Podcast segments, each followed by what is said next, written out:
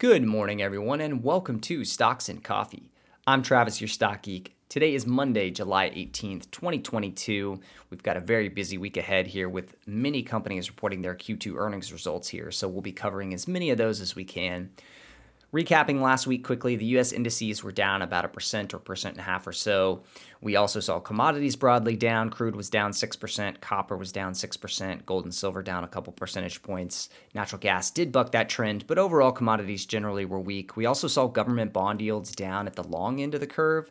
We saw that the economic data on the inflation side was still pretty grim. We had June CPI at over 9% year over year increase and the June PPI with an 11% year over year increase. So, still very, very high inflation readings. The market, though, was reacting as if the Fed is eventually going to be pushed to have to ease on interest rate increases. Obviously, they're in a very aggressive interest rate hiking cycle currently but the long end of the bond curve was down in anticipation that eventually we could be actually tightening into a weakening economy and that the Fed will eventually have to ease maybe late this year or early next.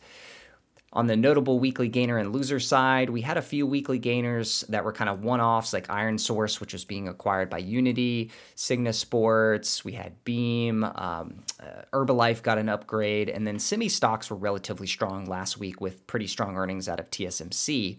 On the weekly loser side, we had solar stocks broadly weak due to the inability of the Democrats to get enough votes to pass a sweeping climate change bill, which would have benefited solar companies. We also saw mining stocks weak on the weak commodity prices. We saw oil service stocks weak on weak oil prices. Unity was down on that announcement of the Iron Source acquisition, which I talked about a little bit last week as being a bit of a head scratcher.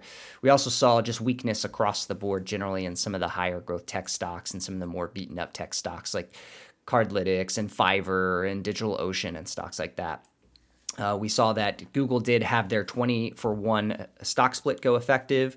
Um, Twitter, of course, sued Elon in the Delaware courts last week to try to enforce that buyout.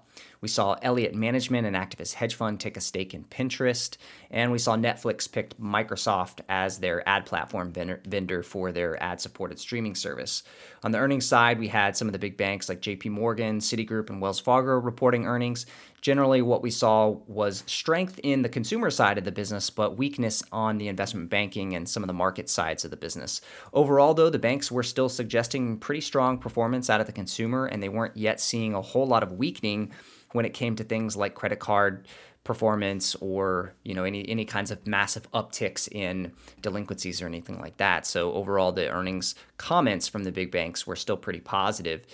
Um, we saw a big insider buy at Stitch Fix from Bill Gurley, the board director there, and that was really it from the major news that I had from last week to recap. But looking in on markets this morning, we do see a more of a risk on environment to start the week. We see stocks up about 1% on the indices. We see commodities broadly up. We see agricultural commodities positive, crude's up about a percent or two. Copper's up almost 4%, natural gas up almost 8 or 9%, silver's up, gold's up.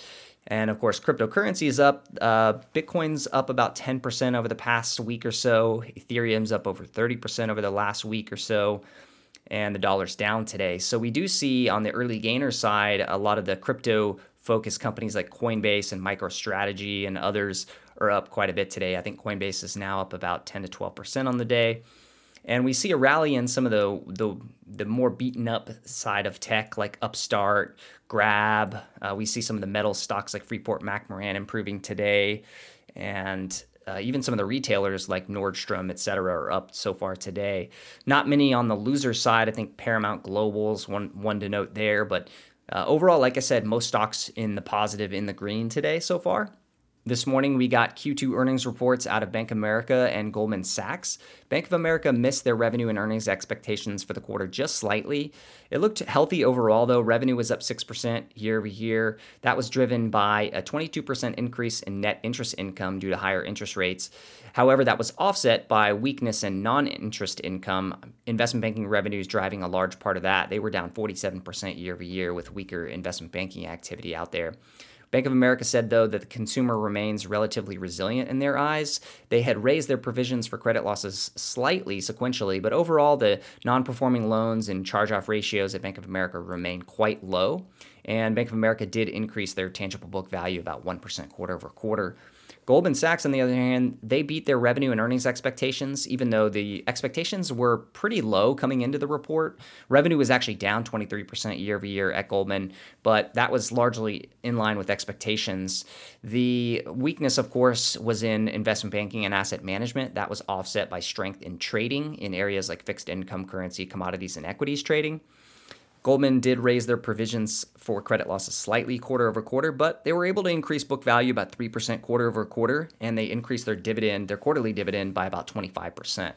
So, you know, checking in overall on the banks, you know, we typically value banks more the larger traditional banks with either a price to tangible book value ratio or a price to earnings multiple.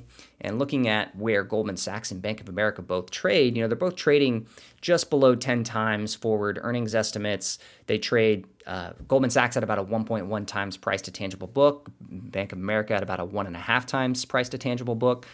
Now we see that historically, you know, Goldman and Bank of America will often trade up to somewhere between like 12 to 15 times earnings and about maybe two times tangible book value when the economic environment is more stable and you know people are more optimistic. Uh, so today we do see them trading at a bit of a discount to those numbers. However, of course, they have been at trading at lower multiples during times of economic stress. You know, during times when the market's worried about financial crisis or you know just the overall economic environment, we do see Goldman Sachs and Bank of America often trade down to uh, multiples that would be less than one times price to tangible book and maybe even as low as something like five or six times forward earnings estimates. But we're not at those kinds of levels currently, but they do look like they could be bargains if you believe that the economic environment improves from here and stabilizes. However, they could also have a little bit more downside relative to, the, to their historical trading multiples if the economic environment does deteriorate more rapidly. So we're going to be watching signs of what's happening with the consumer, what's happening with the economy as we go forward over the next few weeks, not only through the corporate earnings reports, but obviously the market pricing and what happens there. And then, of course, any other inflation readings, any other forward looking readings we're going to get on, on unemployment. We did see weekly jobless claims, weekly unemployment claims rise a little bit again last week. So they're not at alarming levels yet in the US, but they are starting to rise a little bit. So that's something to keep a very close eye on here. However, like I said, you know, the market today is showing green. We do see risk on environment. We do see some some improvements here in just general risk assets. And I will note, you know, the Nasdaq index is breaking above its 50-day moving average for the first time in a while as stocks are bouncing here. So, keep that in mind. We could still have rallies even if we do have a broader trend still of a bear market. Uh, we could still see stocks, you know, do uh, do do pretty crazy things in the short run. So keep that in mind. But overall, you know, the focus, like I said, this week's going to be on earnings. I'll be checking in on and reporting on as many of these reports as I can.